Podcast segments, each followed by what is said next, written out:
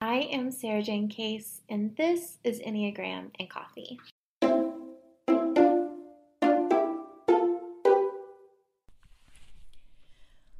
Hello, friends. Happy Friday. Welcome back to the podcast. Today, we're going over levels of health for type 5. But first, today's rosebud and thorn. My rose is that I found a new app that I am very obsessed with. It's called Focus to Do. It's very simple name, like literally Focus to Do. And it combines a lot of things that I use on a regular basis. So, what it does, this is not sponsored, it's just, I'm very excited Basically, you can break down your task lists by project and then assign them days that they're due. And then on that day, you have like a today's task list, and it just gives you every single thing that needs to be done. And the other cool thing about it is it includes Pomodoros, which is like one of the ways that I work if I really need to get a lot of work done in a short amount of time, and white noise, which I use all the time. If you are a YouTube subscriber, you probably already know this, but I like to put in kind of work sounds. So I'll put on like a cafe playlist, or I'll put on like a white noise, or even just like ocean sounds while I work, just to kind of have something going. But I can't listen to music because it distracts me too much. And all of this is in this one little app. It's magic. If you are a Brave Collective member, it goes perfectly with our curriculum, so it might be something you want to look into specifically. Um, so that's my rose, and my bud and my thorn are the same, um, which is that next week is my last week of sabbatical, and it's bittersweet. I am a little bit sad for this season of rest to be over. I've really needed it, and I probably could use some more. and also, I really love my job and I have a hard time staying away, and there's just a lot that I want to kind of hit the ground running with. And um, so I'm looking forward to being back in the office, but also grieving the end of this much needed season of rest. Okay, so let's get into the levels of health for type 5.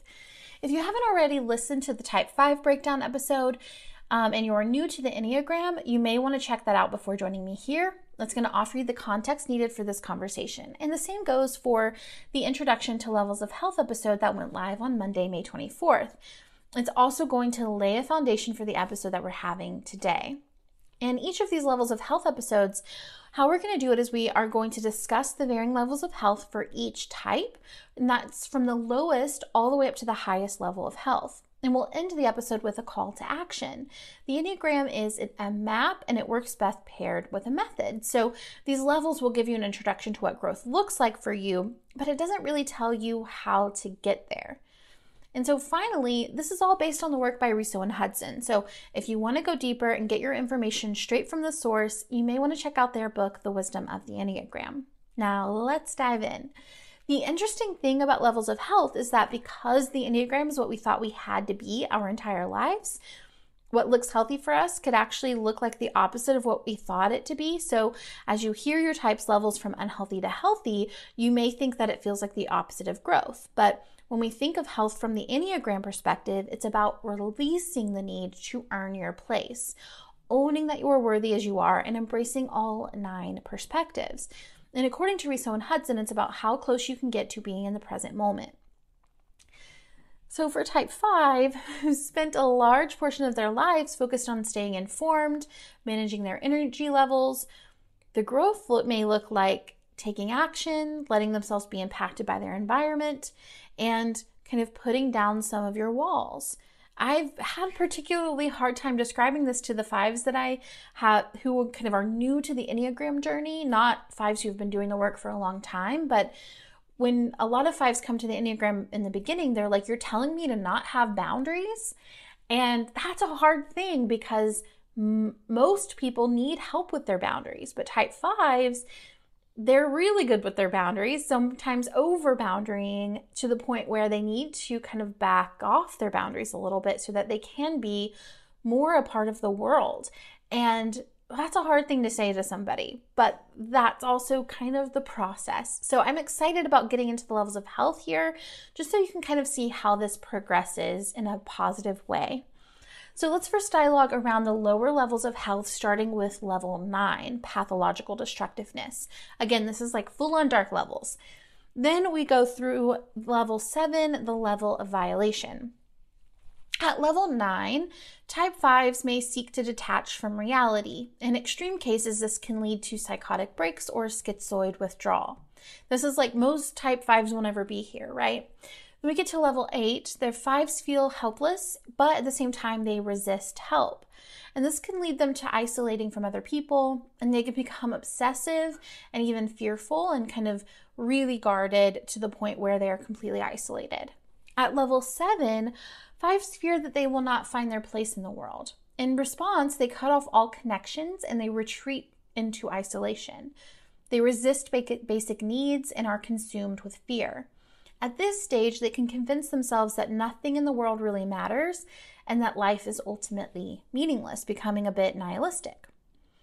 We're going to get into the average to healthy levels in just a second, but first, let's hear from today's sponsor. Today's sponsor is brought to you by Helix Mattresses, and I am so thrilled.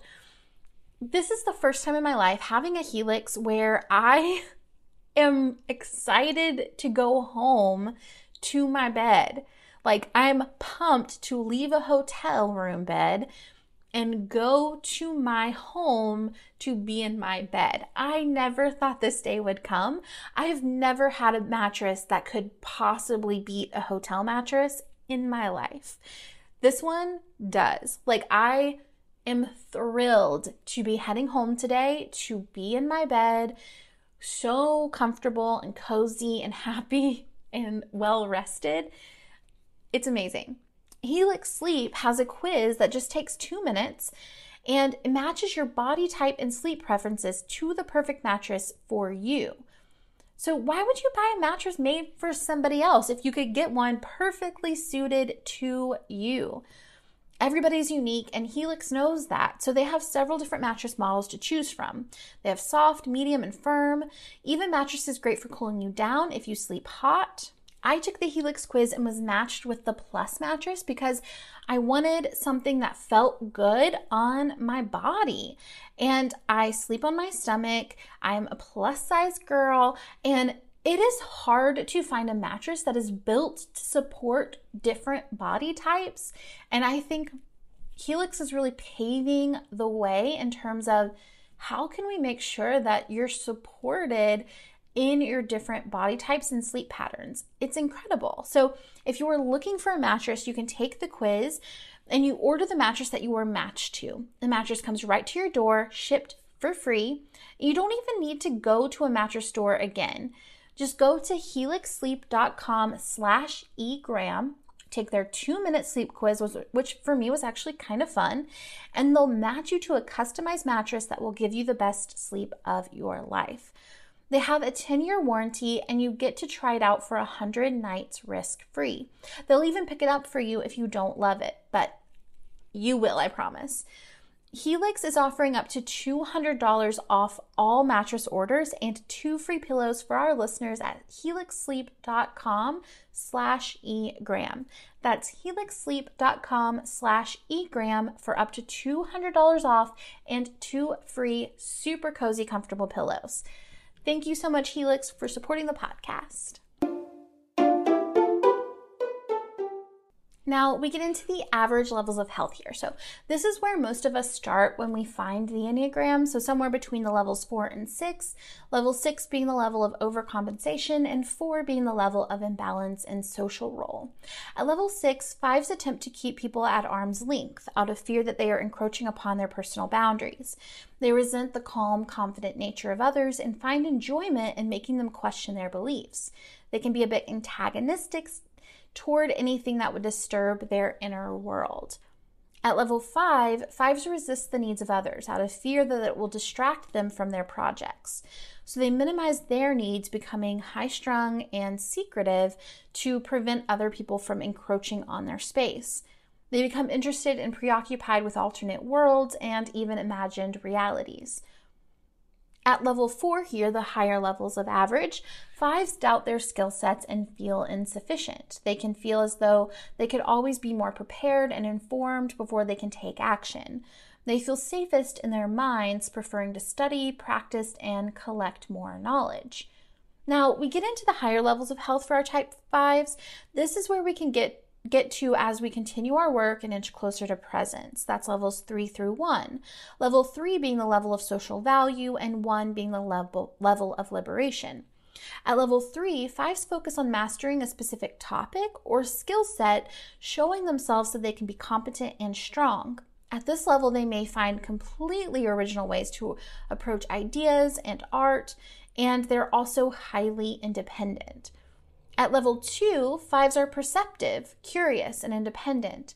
They have an incredible ability to concentrate on anything that they are pursuing and to seek to become confident in their environment. And finally, at level one, fives release the idea that they are separate from their environment. They step out of the role of observer and begin to confidently engage with life. Through this, they achieve their basic desire of being competent and capable. At this level, their compassion increases as well as their ability to feel as though they belong in the world. Now, for our call to action for our type 5s, I encourage you to ask for support at least once a week. I honestly want to say once a day, but I know that may not be a realistic place to start. But at least once a week, just invite someone in to support you. Be specific and be direct. This invites you into the space of not minimizing your needs, not minimizing your presence in the world, and acknowledges the reality that you are not separate from your environment, that we do, in fact, belong to each other. I hope you try it. I think it could be really enriching. And today's food for thought is from Harlan Coben. As I think about the lowest levels of type 5, it's simply sometimes the loudest cries for help are silent. As always, it's an absolute joy to create this content for you. I will see you next week for another episode.